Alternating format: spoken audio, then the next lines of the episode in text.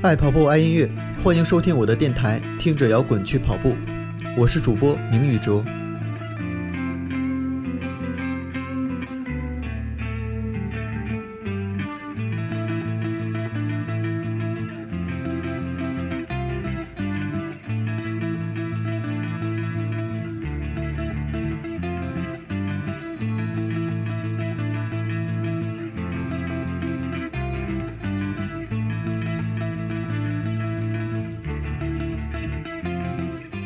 本期节目在跑步方面的话题是女性跑步的注意事项。在音乐方面，我们要介绍的是英国的重金属乐队铁娘子。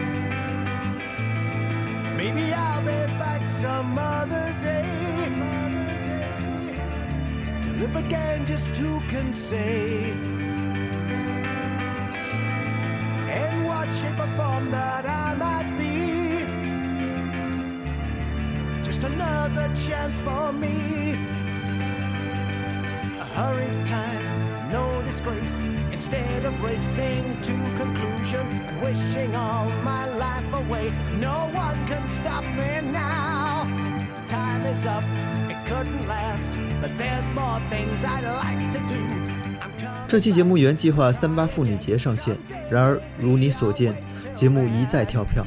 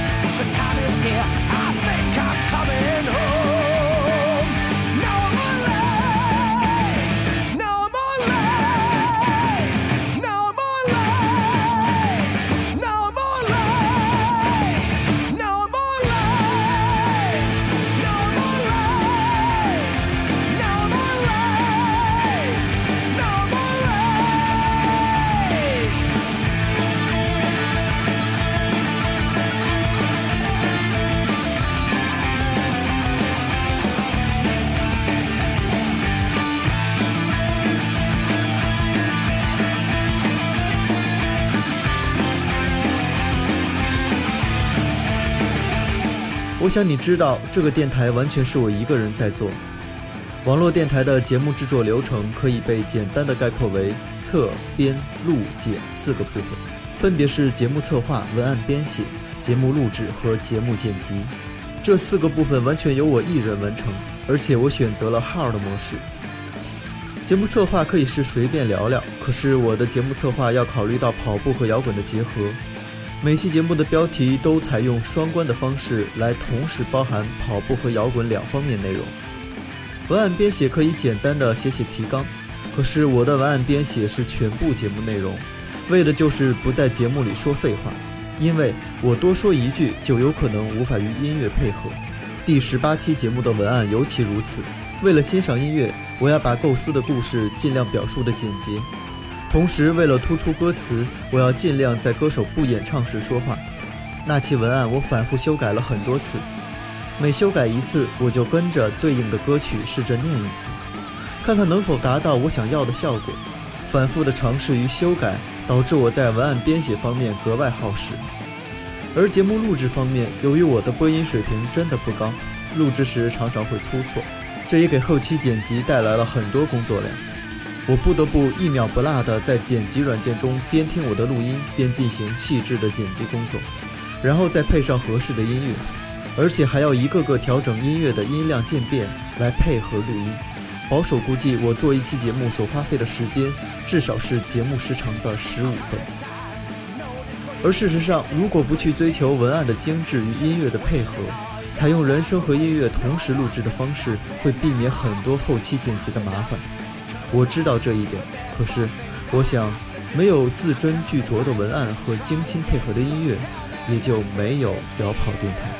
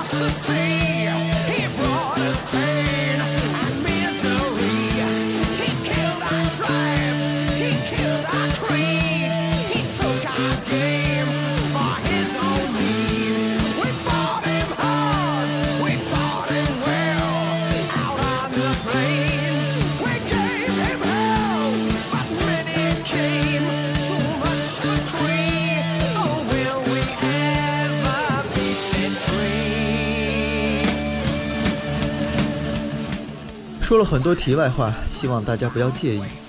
我想，就像是久未相见的老朋友，当我们再次相见时，我们寒暄、叙旧、聊天、喝酒，我们难免会讲讲自己的心事，我们难免会谈谈内心的苦楚，我们当然可以聊聊开心的事，但是可以一起聊不开心的事才是朋友。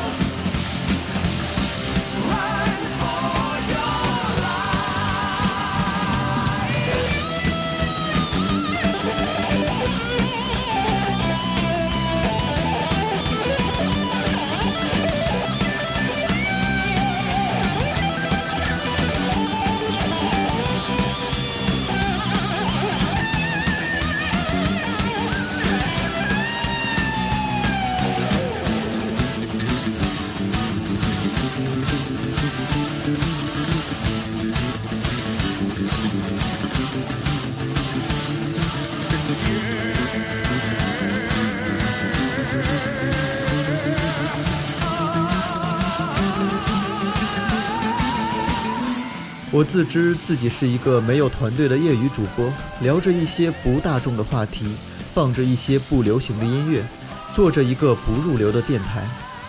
能够得到这么多人的支持和鼓励，我受宠若惊。节目一再跳票，我真的非常抱歉。我知道节目制作的辛苦不该是节目跳票的理由，只为成功找方法，不为失败找借口。今后我会努力按时更新的。这期节目跳票了，但好在它还是来到了你们面前。邀乐队的专辑《相见恨晚》的英文名是 Better Late Than Never。 是的，迟到总比不到好。 The best time to plant a tree was 20 years ago. The second best time is now. 种树最好的时间是20年前，其次就是现在。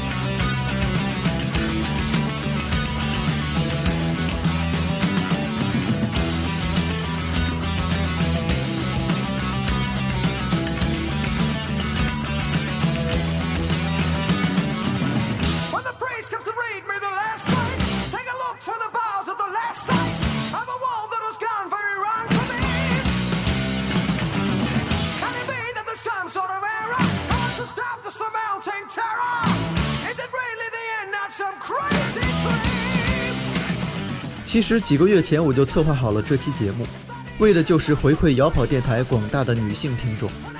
在往期电台节目制作的过程中，我会看很多资料，每当遇到与女性跑步相关的内容时，我就会专门记在一个文档里。就这样慢慢充实起来了策划中的这期节目。因此不要误会说在前几期的节目里我漏掉了很多关于女性跑步的重要内容。是的，我就是要攒起来讲，这样内容会更加系统，主题也会更加明确。对于女性跑步这个话题，我有2个障碍需要克服。第一个障碍是本人性别男，爱好女，因此对于女性跑步这个话题，我没有什么亲身经历可以供参考。我做电台也没有拼到可以牺牲自己去练《葵花宝典》那个程度。应对这个障碍，我的做法是在网上的跑步论坛里查看女性网友对女性跑步相关话题的讨论，同时我也咨询了一些身边的女性跑友，听取了她们在女性跑步方面的一些经验。第二个障碍是女性跑步涉及到的一些话题，由一个男性主播来讲有点尴尬，例如罩杯啊、大姨妈啊，这些话题虽然有些羞羞的，但真的很重要。所以呢，应对这个障碍，我的做法是，我没有说我要以伪娘的语气来播音啊。我的做法就是保持一颗平常心喽。其实呢，讲这些话题我还真就一点都不害臊呢，只是希望大家也能和我一样，以一个科学的心态来面对这些话题。接受不了一个男生跟你聊生理期的话，你就把我当成一个男闺蜜好了。当然，如果对方不是 gay 的话，男女之间是不会有纯粹的友谊，这种话我是不会讲的。好了，啰嗦了一大堆，下面就让我们来开始本期的话题吧，那就是女性跑步的注意事项都有哪些呢？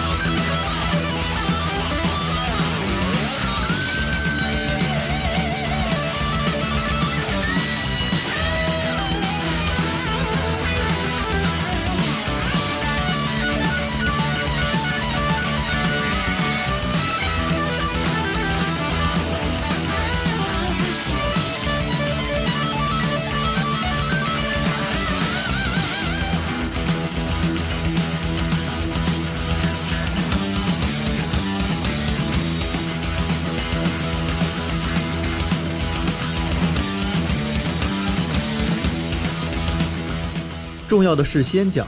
首先我们要谈的就是女性跑步的运动内衣问题。无论你只跑3公里还是参加马拉松，跑步都是一项剧烈的运动。对于罩杯大的女性而言，跑步过程中胸部的剧烈摆动是个悲剧，因为胸部的剧烈摆动很可能会导致乳房下垂和胸部变小等问题。而罩杯小的女性就避免了跑步时胸部剧烈摆动这个悲剧。好像罩杯小本身就是个悲剧。好吧，为了表达我真实的价值观，我必须说，作为一个男性，我认为自信的女生才是最美的。不得不承认，男人是一种视觉动物，胸大貌美的女性当然更容易得到青睐。然而毕竟男性不只是动物而已，他还会欣赏身材之外的东西。于我而言，我所欣赏的就是自信而独立的女性。当然我不能代表所有的男性，可是我想说，罩杯小真的不是什么悲剧。我极其反对隆胸这种惨无人道的事情，因为相对虚伪而言，我更喜欢真诚。总之，我们要先学会爱自己，然后才能学会爱他人。当我们学会爱时，我们才可能被爱。我所理解的爱自己，首先就是要接纳自己。如果连你自己都瞧不起自己的身体，那么不会有人瞧得起的。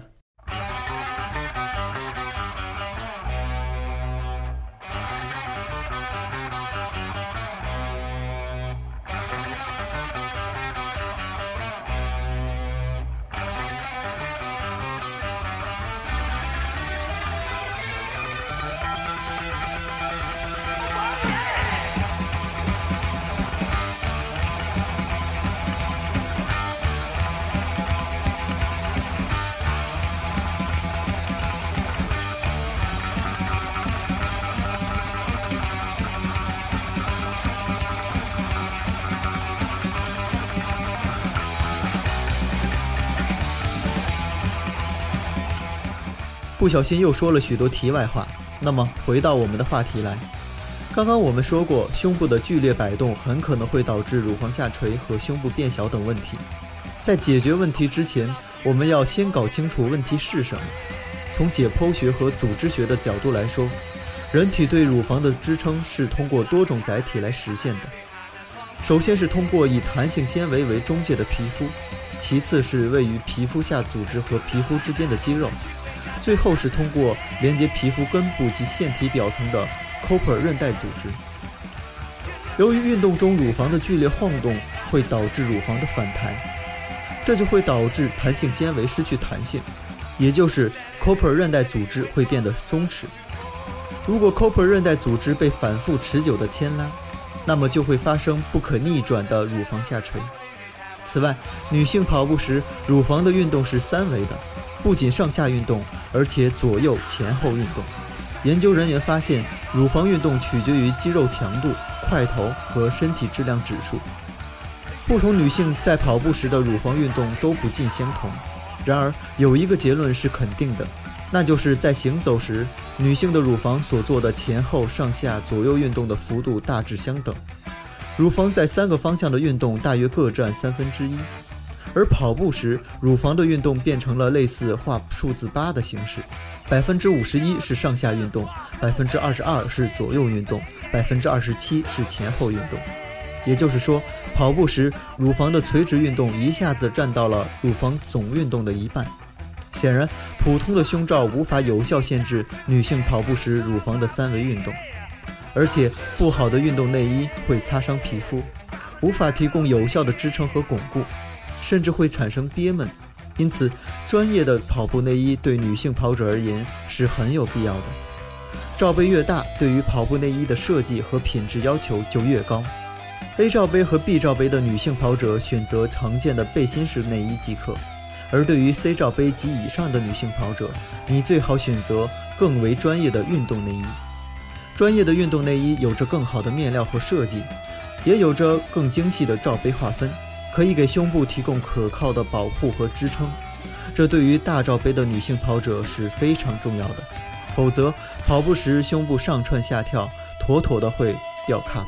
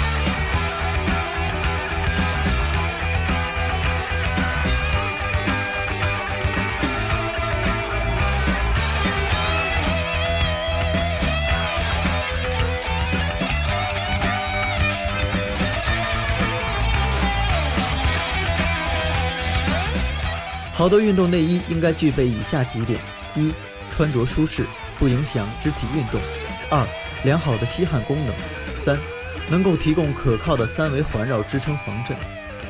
关于运动内衣的选择，在第5期节目中我也讲过一些内容，在此就不再赘述了。需要说明的是，在节目里我不会提及具体的运动内衣品牌，一方面是由于我没有亲身试过，不敢妄下结论，另一方面是为了避免广告嫌疑。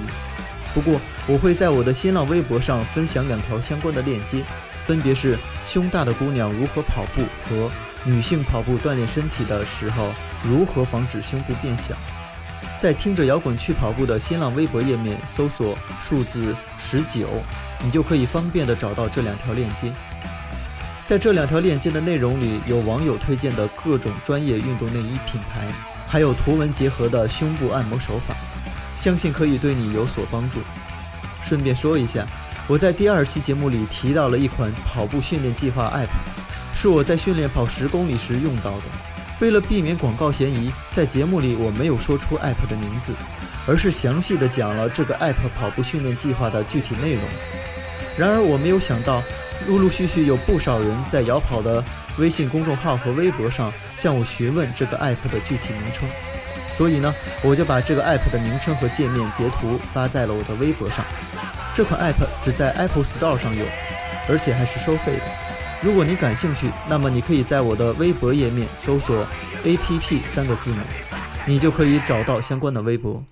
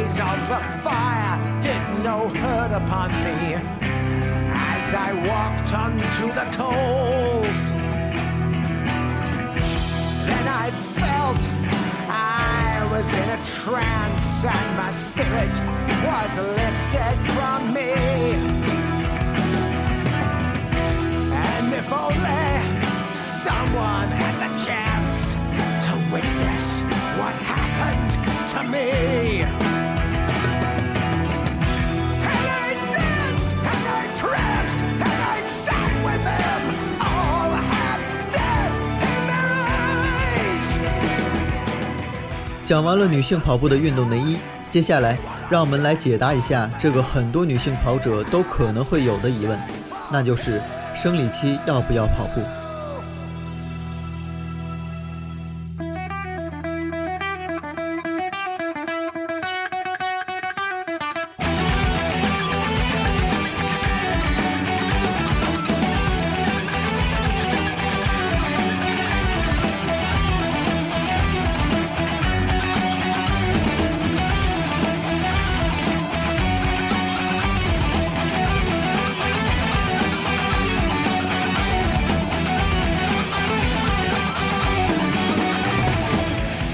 生理期是怎么回事，在这里我就不给大家科普了。我们的问题是，大姨妈来的时候，我们是安安静静的陪她呢，还是带她去跑步？听到这里，有的人可能会说，当然是好好休息啊，来月经时别说跑步了，就是坐着不动我都难受。是的，有的资料就是这么写的。如果没有专业教练的指导，生理期还是暂停你的瘦身计划。生理期时跑步会对本来充血的盆腔造成负担，加重痛经，同时也会牵拉子宫，造成经血过多。生理期跑步最严重的会造成内分泌紊乱，当然，严重程度是与个人体质有关的。不过，为了避免可能发生的危险，还是停止跑步，换些温和的运动吧。是的，其实呢，在生理期中断跑步并没有什么坏处，停跑2-3天也不会影响训练效果。如果你是为了减肥而跑步，你也不必担心停跑2-3天就会长胖，因为和减肥一样，长胖也是一个缓慢的过程。而如果你是为了参加马拉松而跑步，那么为了保持状态，你可以在月经期选择不那么剧烈的运动项目作为交叉训练，比如动感单车、瑜伽、力量训练等等。顺便说一下，如果你的马拉松比赛日期刚好是你的月经期，而且这场比赛对你非常重要，必须参加，那么你可以参考专业选手的做法，即在赛前10天左右服用黄体酮来调整经期，使经期提前，从而达到正常参赛的目的。不过，利用药物改变经期，对于女性的身体难免会造成损害，所以并不推荐。推荐的做法是避开经期，选择合适的马拉松比赛日期去报名。作为业余选手，你也没有必要冒着生理期的风险去报名某个赛事。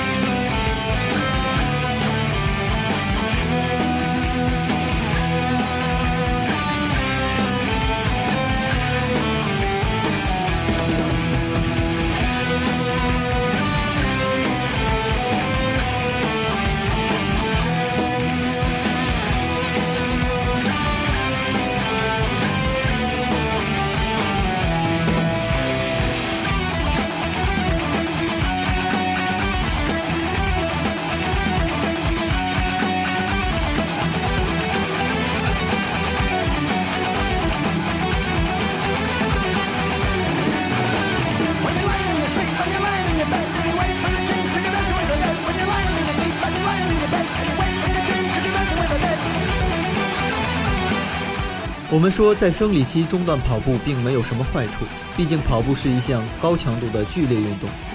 不过，对于身体健康而有运动习惯的女性来说，在经期是可以适当运动的。适当运动不会有副作用，相反还有利于身体。有资料表明，月经期间适当的运动有助于神经系统的平衡，有利于血液循环，帮助腹肌、骨盆肌收缩及放松，有利于经血排出更顺畅，也能起到一定的缓解痛经作用。什么是适当的运动呢？女性月经期间的适当运动应该注意以下几点：1. 减少运动量； 2. 缩短锻炼的时间； 3. 避免参加剧烈和震动过大的运动，如跳高、跳远等； 4. 避免参加各种水中运动，因为经期女性抵抗力较弱，生殖系统易受攻击，游泳池中细菌较多，极易被感染，即使用卫生棉条也不行。5. 避免参加竞争激烈的比赛，月经期参加比赛容易因高度的精神紧张而导致内分泌功能紊乱，出现月经失调。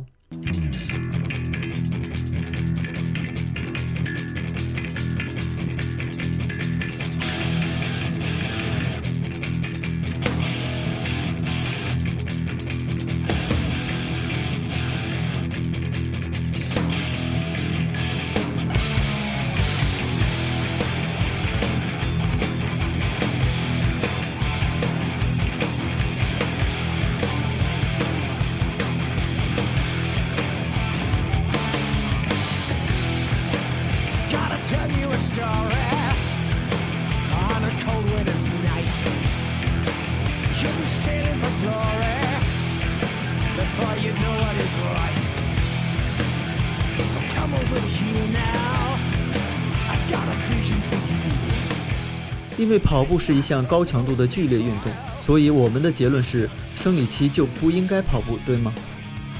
注意，我说的是在生理期中断跑步并没有什么坏处，我没有说在生理期继续跑步一定对身体有害。事实上，只要注意跑步的方式和时机，生理期跑步就有可能给身体带来好处。所以重点不是生理期能不能跑，而是该如何跑。首先，我们要注意生理期是否跑步是视个人身体情况而定的。不少女性在生理期因受黄体素及雌激素分泌的影响，常会出现头晕、头痛、腹痛、情绪焦躁等经前症候群，但并不是每一位女性都会出现此类症状。如果身体能够承受，适当的跑步是没有问题的。但要注意，生理期的雌激素、黄体素很低，不宜快跑或长跑，而适当的慢跑是有利于血液循环的。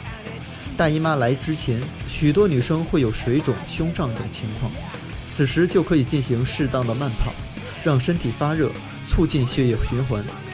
而大姨妈来的时候，如果身体状况良好，你也可以进行适当的慢跑，这样可以帮助经血排出，但最好避开出血高峰的那一天。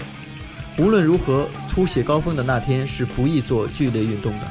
此外，受经前症候群困扰的女性也可以尝试适当的慢跑，因为慢跑可以提高血液里的色氨酸和脑内的血清素含量，从而可以降低焦躁易怒的情绪。不过要注意控制运动量，不要勉强，只要觉得不舒服就应该立刻停止。当然，经前症候群特别严重的人最好还是休息，因为跑步可能会造成盆腔负担，加重痛经，甚至会拉扯子宫，造成经血流失过多。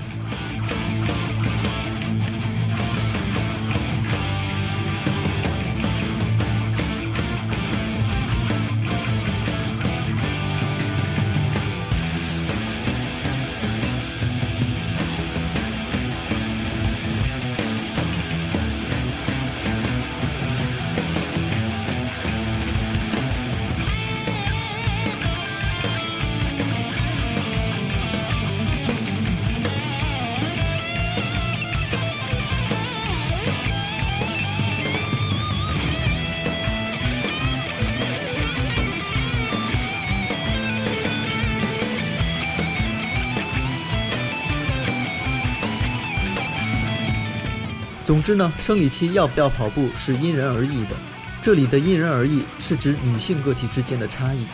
而接下来我要讲另外一个因人而异，那就是男女之间的差异。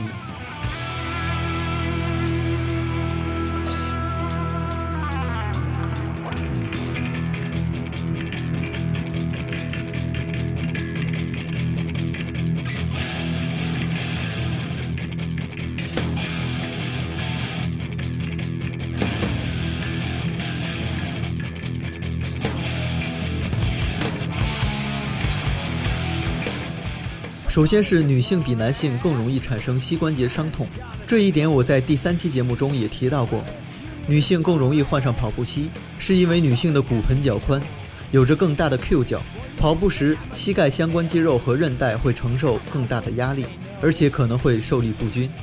除了在第3期节目中提到的预防跑步膝的方法之外，女性还要格外注意增加自己的力量训练，加强腿部力量，尤其是股内侧肌的力量，这样可以提高髌骨的稳定性，减小膝关节受伤的几率。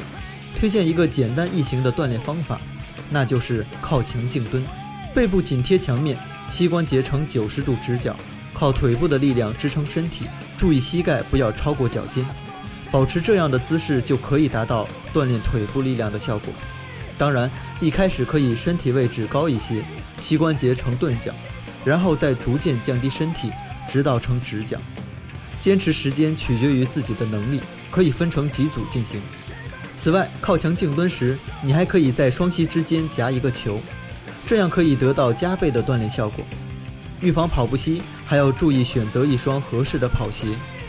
对于足过度内旋的人来说，选择一双内侧有支撑的跑鞋是尤其重要的。相关内容我在第5期节目中讲过，在此也就不再赘述了。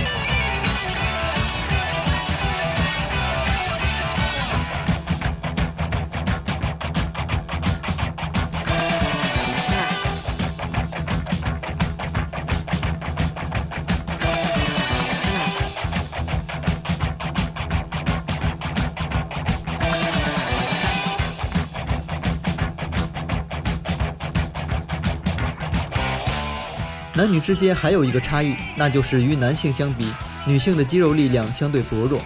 经常见到有女生在跑步时弯腰驼背，左右摇摆，步子邋遢，这就是腰腹下肢力量不足的表现。这显然会增加跑步受伤的几率。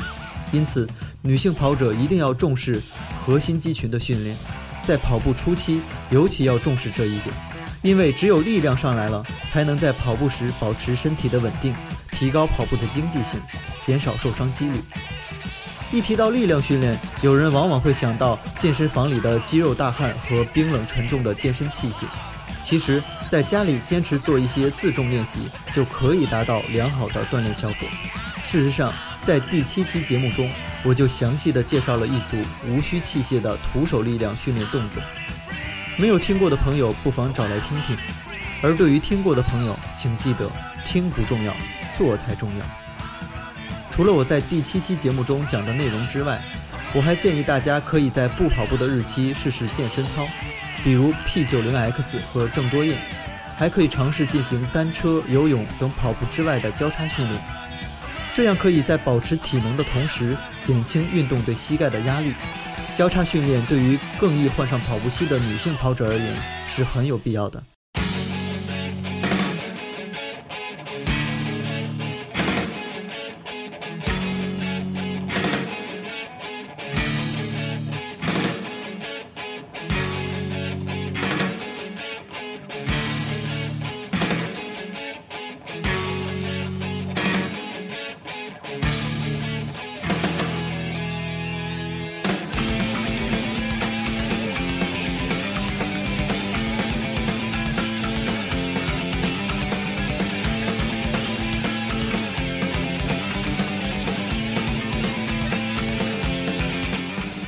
接下来呢，针对女性爱美的特点来补充一些女性跑步的注意事项。有人可能会说，什么叫女性爱美的特点？难道男性就不爱美了吗？我想说的是，一般我们男生不会带妆跑步。是的，的确有女生会带妆跑步，这是非常不可取的。跑步时，人体的新陈代谢会加快，毛孔会张开，沉重的妆容不仅会变成大花脸，还会导致毛孔堵塞，皮肤呼吸困难，严重的还会出现过敏或皮肤炎症。所以爱美的女性一定要记得跑步前要卸妆。另外，女生不想进行跑步锻炼的一个常见借口是担心跑步会粗腿，这完全是对长跑锻炼的误解。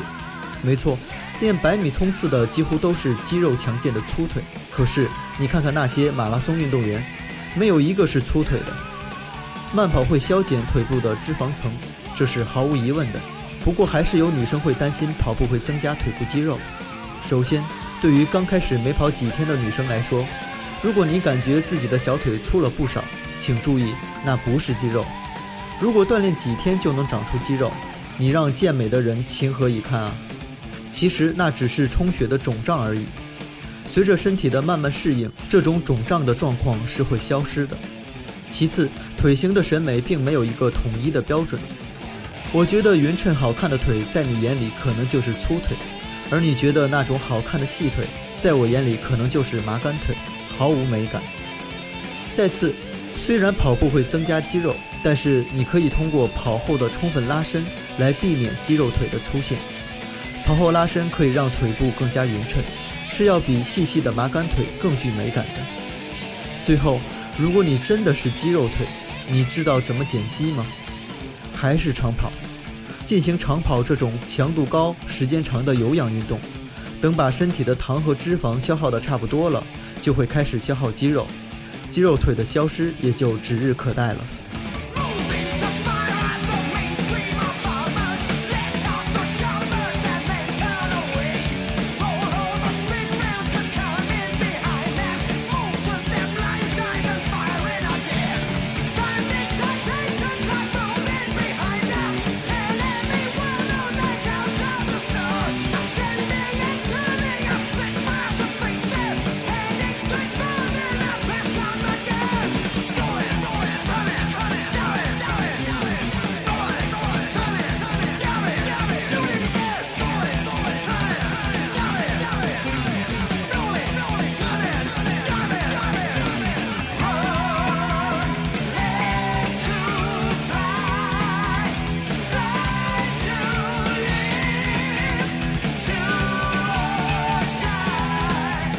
女生会特别在意自己的身材，有的女生跑完步都不敢吃东西，生怕吃了就白跑了。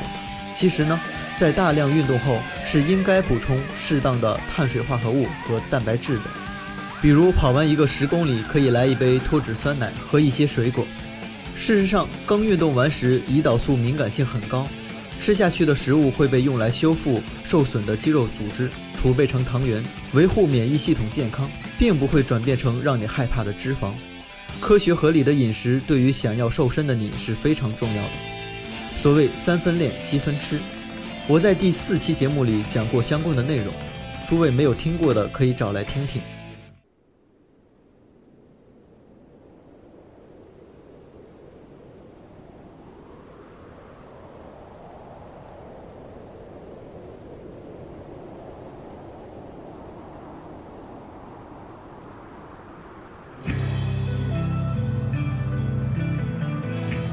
最后呢，我还要补充一点，女性跑者由于生理周期的影响，会比男性跑者流失掉更多的铁。流行病学统计表明，美国有3%的女性跑者患有缺铁性贫血，比男性跑者高出5到10倍。因此，如果你感到持续的疲劳，跑步表现也变差，那么建议你去医院检查一下。对于月跑量200公里以上的女生，建议每周吃3到5次红瘦肉，确保体内有足够的铁储备，有利于提高跑步表现。素食的女生可以去医院检查一下血清蛋白的浓度，然后听取医生的建议，决定是否需要服用铁制剂。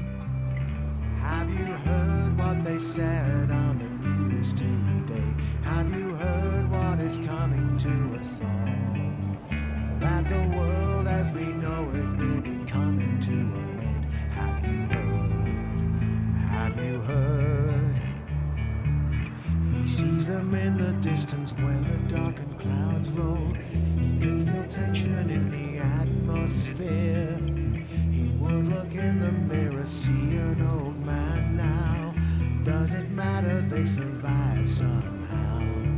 They said there's nothing can be done about the situation. They said there's nothing we can do right now. To sit and wait around for something to occur. Did you know? Did you know? As he stares across the garden, looking at the meadows, wonders if they'll ever grow again. The desperation of the situation getting graver, getting ready when the wild wind blows. Have you seen what they said on the news today? Have you heard what they said about us all?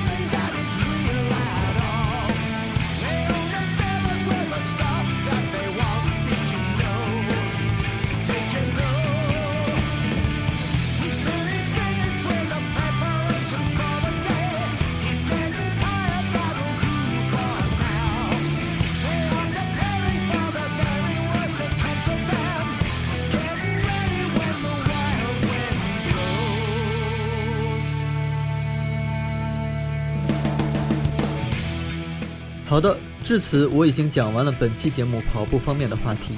女性跑者比男性跑者要面临更多的跑步风险，比男性跑者要考虑更多的注意事项，因此我要赞美每一个坚持跑步的女性。我相信每个女性跑者都有着凌霜腊梅般的顽强，都有着铿锵玫瑰般的美丽。我相信每一个女性跑者都是铁娘子。铁娘子其实也是一个乐队的名字，我是从一部电影里第一次接触到了铁娘子乐队。电影的名字叫《我在伊朗长大》，是一部动画片。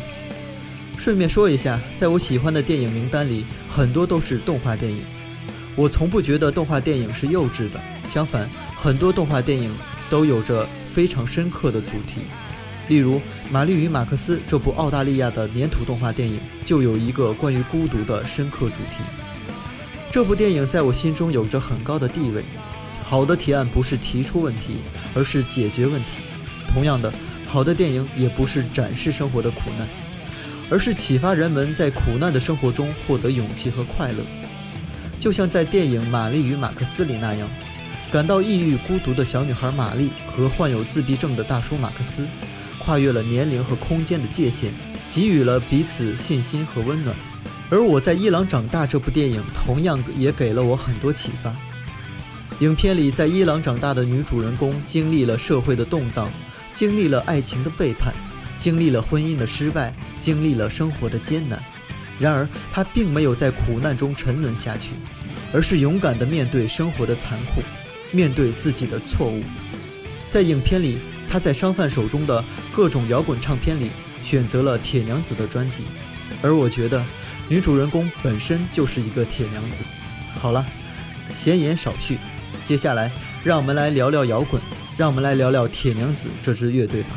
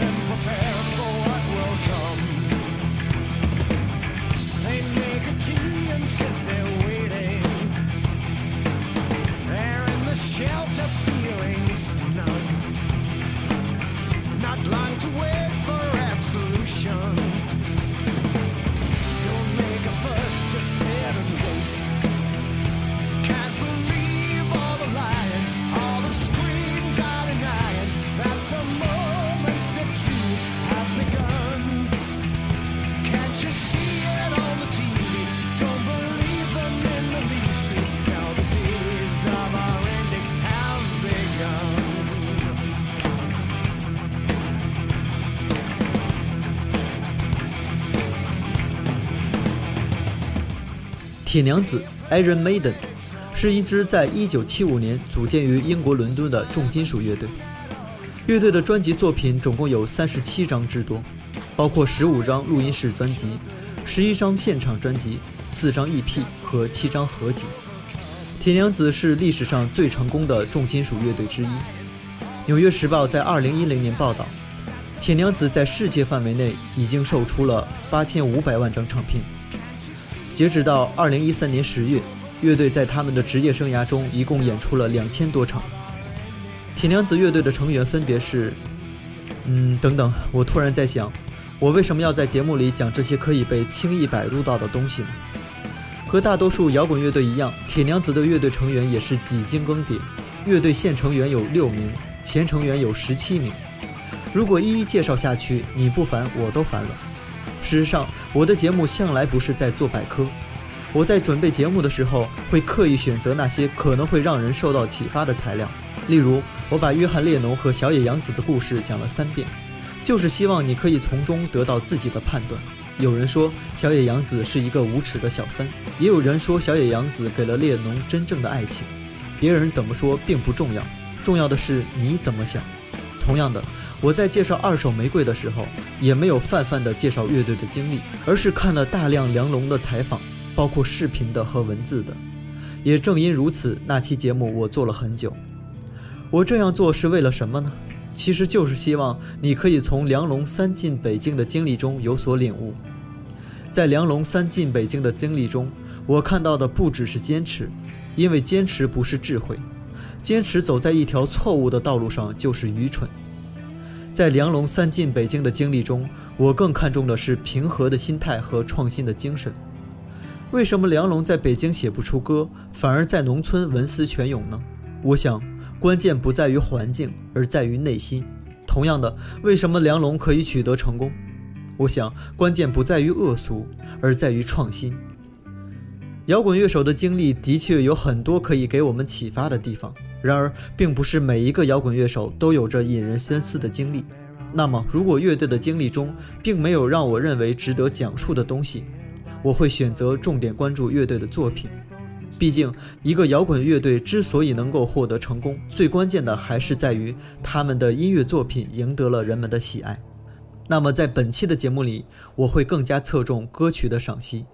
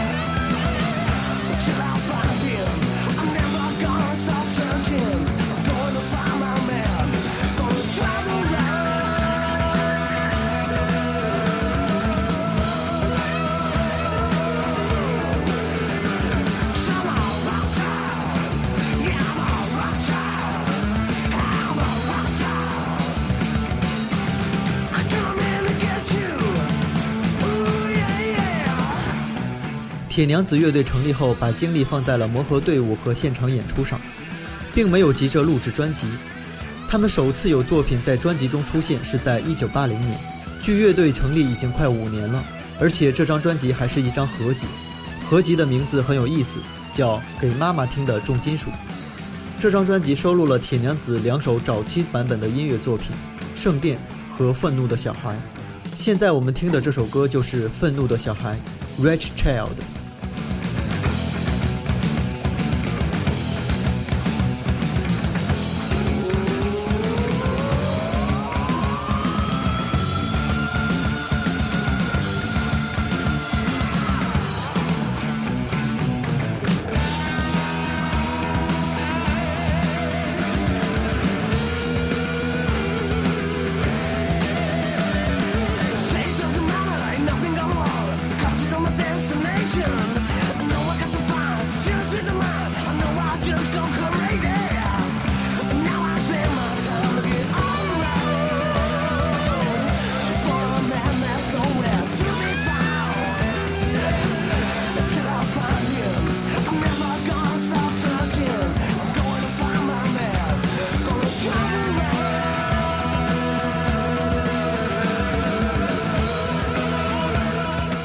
1979年12月，乐队与 EMI 唱片公司签订了一份重要的唱片合约。于是不久后，在1980年，铁娘子发行了自己的首张同名专辑。结果，铁娘子这张专辑第一周就取得了英国专辑排行榜第4名的好成绩。下面我们要听到的就是专辑中的同名歌曲《铁娘子》。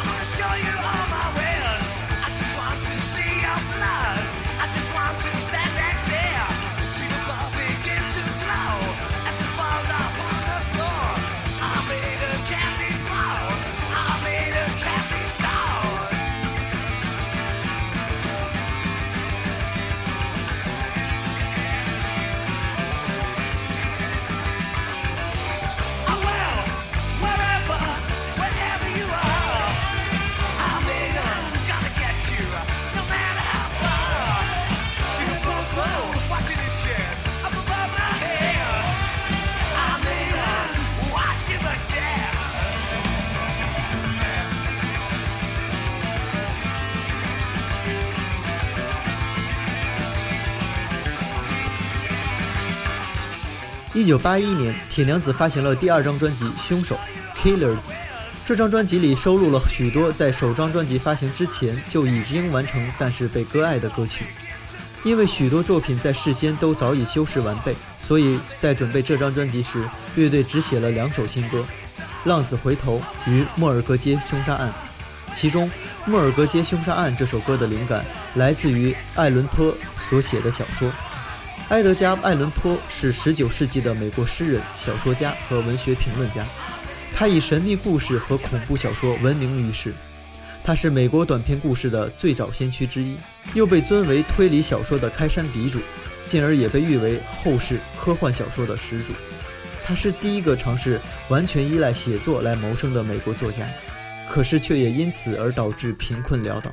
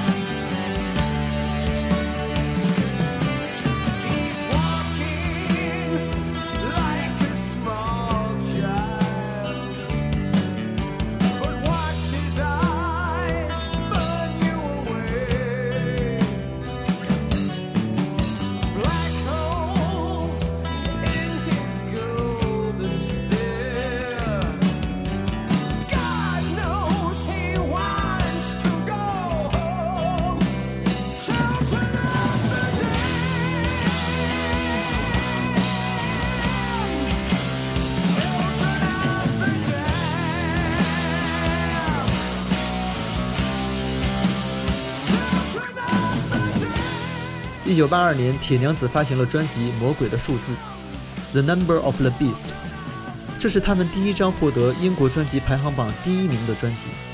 这张专辑在其他许多国家的专辑排行榜中也名列前10名。2010年，《纽约时报》报道，这张专辑在世界范围内已经卖出了1400万份拷贝。专辑发行后，在乐队世界巡演的美国站，铁娘子受到了来自美国右翼政治势力的抗议。他们仅根据专辑歌曲的名称就断定铁娘子是撒旦的教徒，一群基督教徒甚至还公开销毁铁娘子的唱片以表示抗议。近年来，乐队的主唱 Dickinson 表示，在美国发生的那次对乐队的抗议是愚蠢的。他说，事实上，抗议示威活动给铁娘子乐队提供了走进大众视野的机会。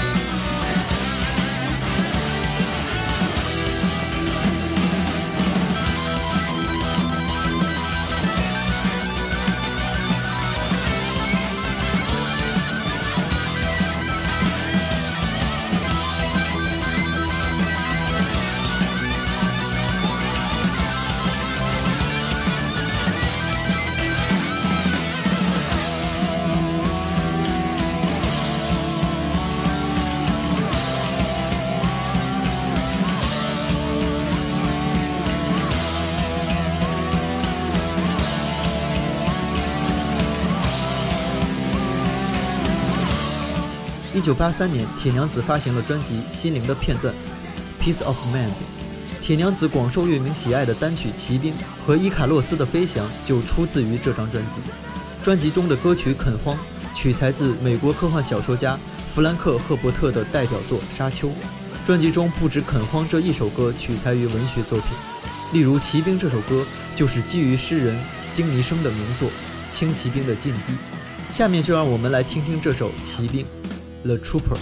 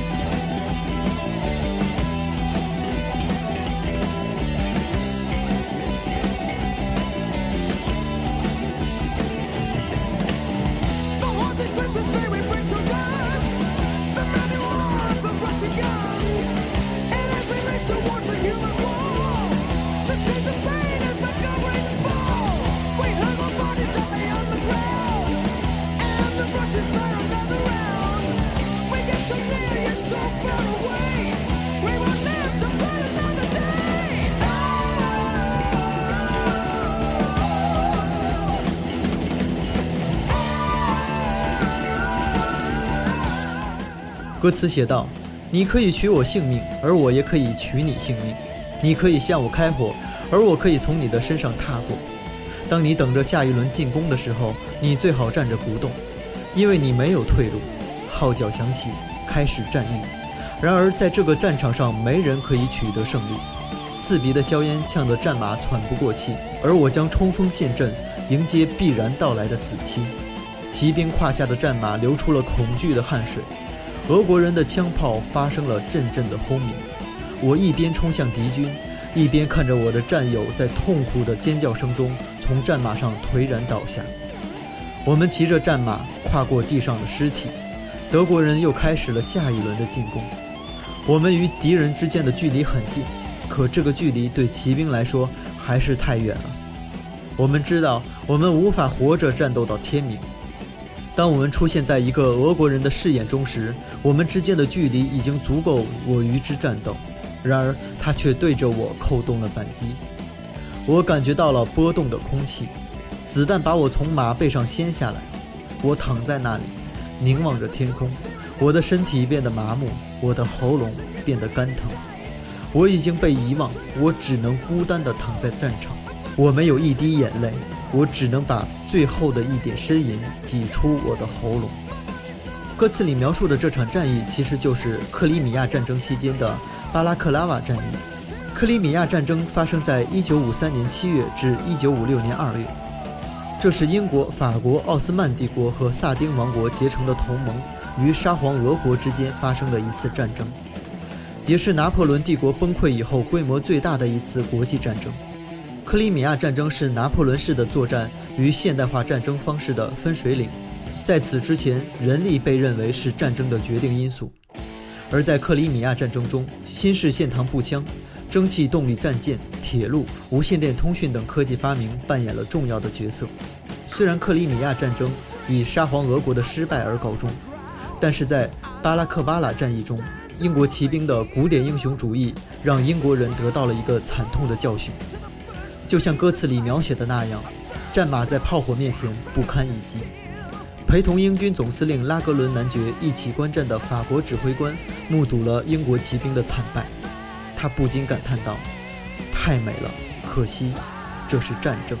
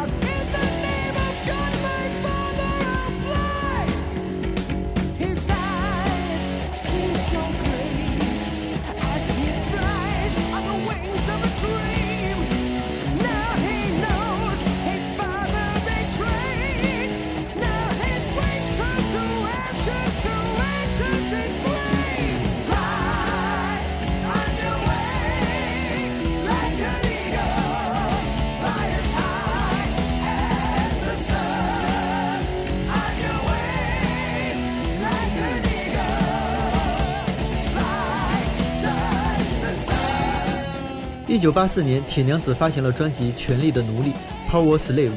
我想你注意到了，从1980年的第一张专辑开始，铁娘子这就是一年一张专辑的节奏啊！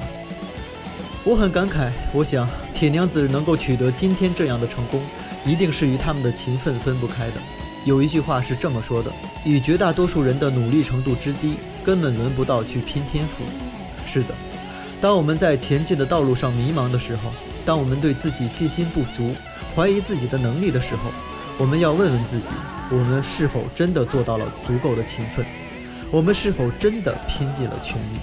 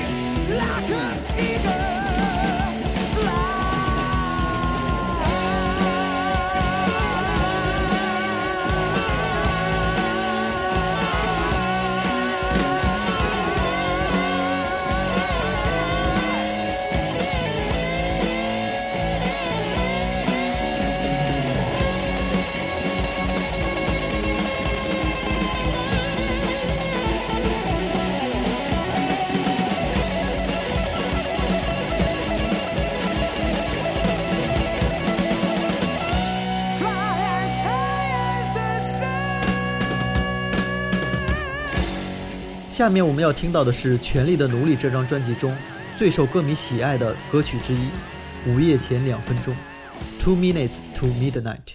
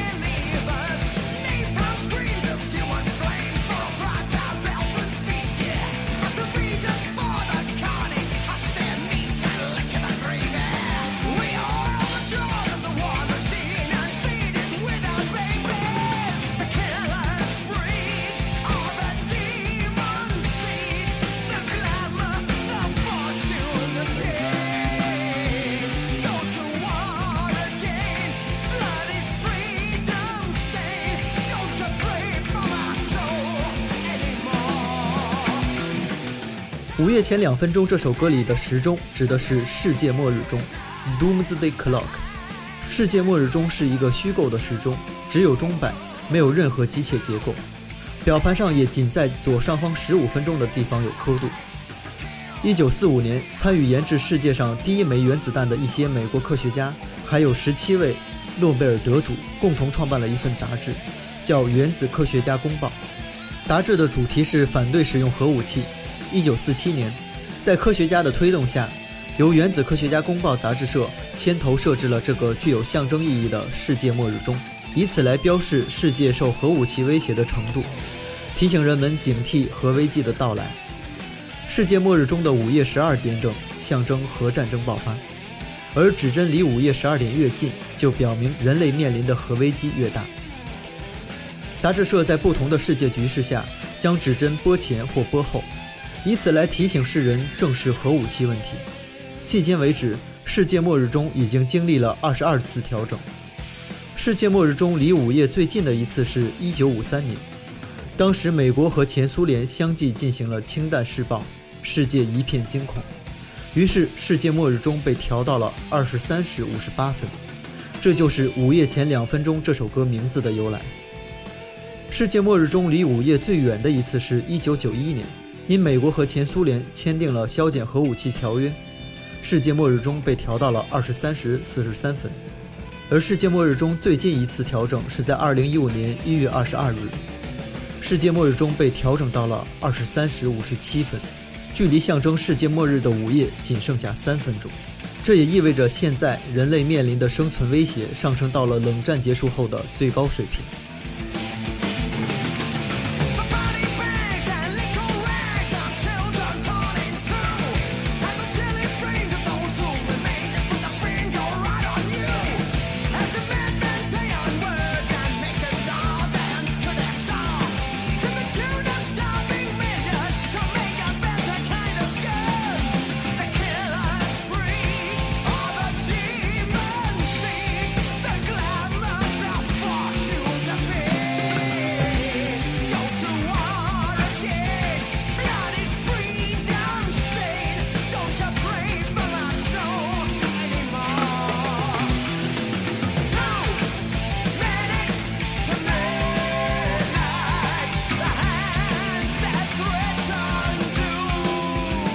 《权力的奴隶》专辑发行之后，铁娘子举行了世界奴隶巡回演唱会 World Slavery Tour， 乐队用长达13个月的时间，在28个国家总共表演了193场，这是乐队迄今为止举行的规模最大的一次世界巡回演唱会。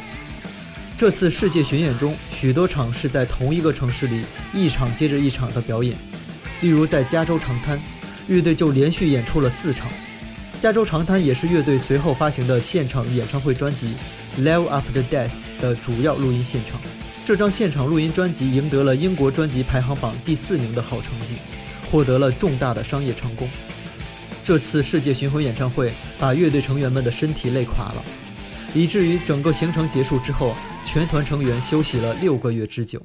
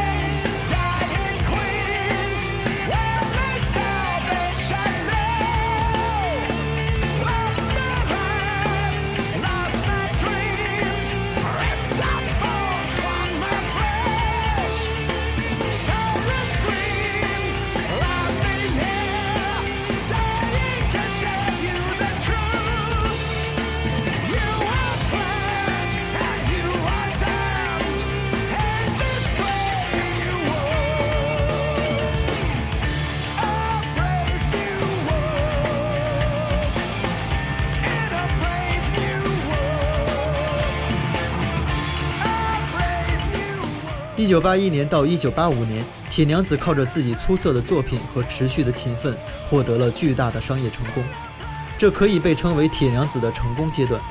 而从1986年开始，铁娘子进入了乐队职业生涯里的实验阶段，乐队开始尝试概念专辑的创作。1986年到1989年，铁娘子发行了《某时某地》和《第七个儿子的第七个儿子》两张专辑，后者讲述了一个拥有千里眼能力的小孩的故事。这张专辑依然取得了巨大的成功，他让铁娘子第二次在英国的专辑排行榜上拔得头筹。然而，从1989年开始，乐队的主唱 Bruce Dickinson 开始发展自己的个人事业，他渐渐脱离了乐队。到1993年 ，Dickinson 正式宣布离队单飞。接下来，铁娘子试听了几百个主唱，最终选择了 Blaze Daly 担任乐队的新主唱。Daly 与前任主唱有着完全不同的风格，因此乐迷对他毁誉参半。1999年1月份，铁娘子解雇了 Daly。在物色新的主唱人选的时候，他们试着去邀请前主唱 Dickinson 归队，没想到 Dickinson 居然同意了。Dickinson 归队之后，铁娘子所发行的第一张录音室专辑是2000年的《美丽新世界》。专辑推出后备受好评。我们现在听到的就是专辑中的同名歌曲《美丽新世界》 Brave New World。 专辑名称《美丽新世界》出自于英国作家阿道斯·赫胥黎的同名小说。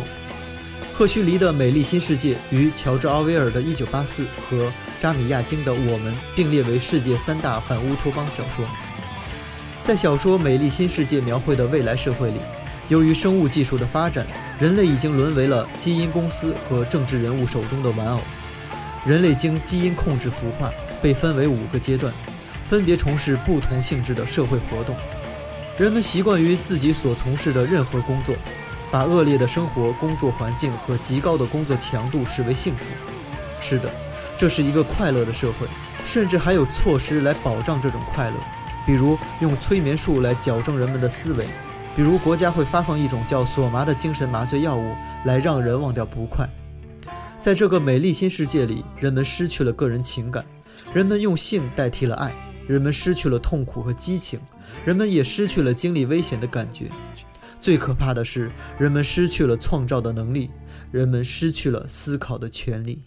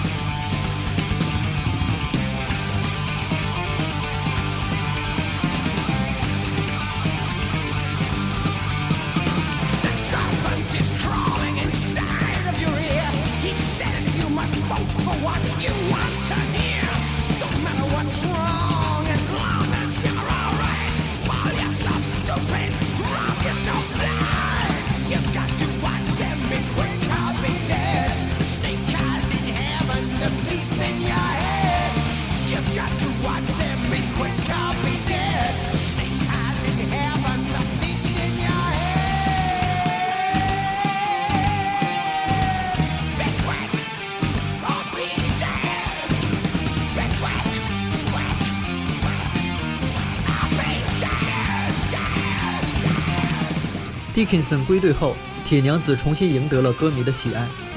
在陆续推出新专辑的同时，铁娘子也举行了多场精彩的演唱会。2012年3月，铁娘子在世界范围内发行了现场专辑 En Vivo。 这张专辑受到了广泛好评，其中那首现场版的 Fear of the Dark 听得我是热血沸腾，汗毛直立。Fear of the Dark 这首歌出自乐队在1992年发行的歌曲同名专辑 Fear of the Dark。 这张专辑也是铁娘子第3次夺得英国专辑排行榜冠军的专辑。冠军专辑的同名主打歌当然会非常好听，不过显然与录音室版本相比，我更喜欢 En Vivo 专辑中的现场版本。那么下面就让我们来听听这首现场版的 Fear of the Dark， 惧怕黑暗。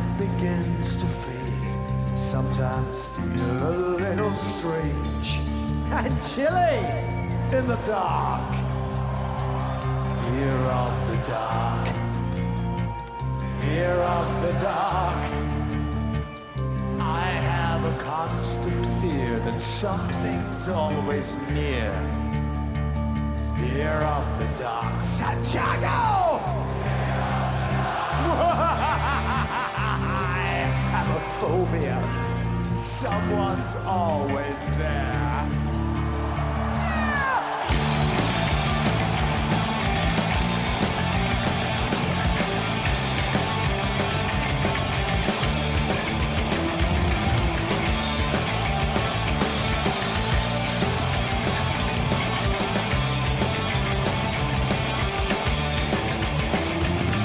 Have you run your fingers down the wall? Have you felt your legs kick crawl? When you're searching for the light, sometimes when you're scared to take a look at the corner of the room, sense that something's watching you.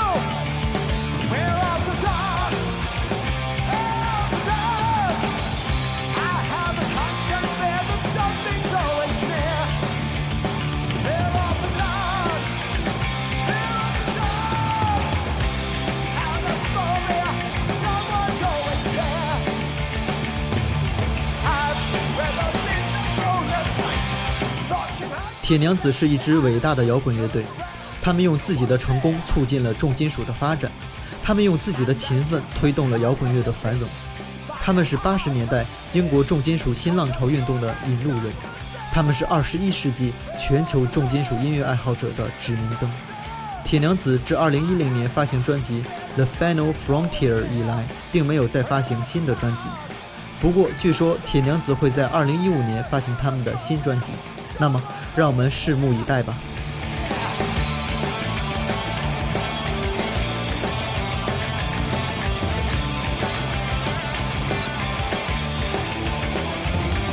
All the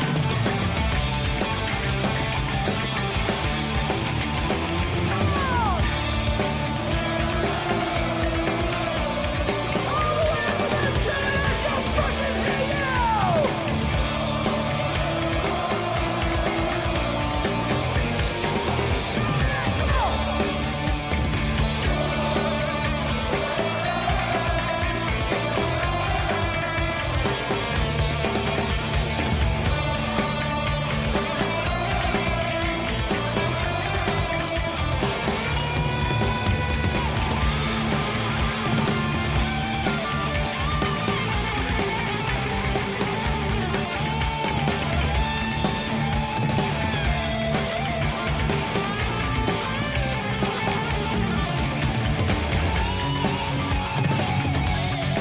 好的，本期的节目就到这里了，欢迎您在我的新浪微博上与我一起交流与跑步或者摇滚相关的话题，也欢迎您关注我的微信公众号，在微信公众号上回复节目7号对应的数字，您就可以得到该期节目的文稿和歌单了。新浪微博和微信公众号的用户名就是这个电台的名字，听着摇滚去跑步。感谢您的收听，我们下期节目见。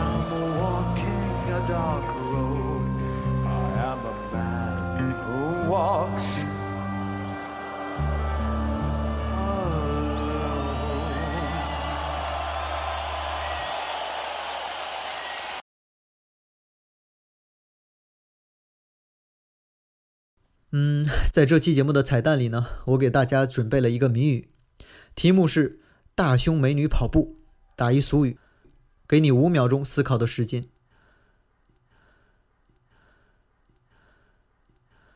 怎么样，想到了吗？答案是一波未平一波又起。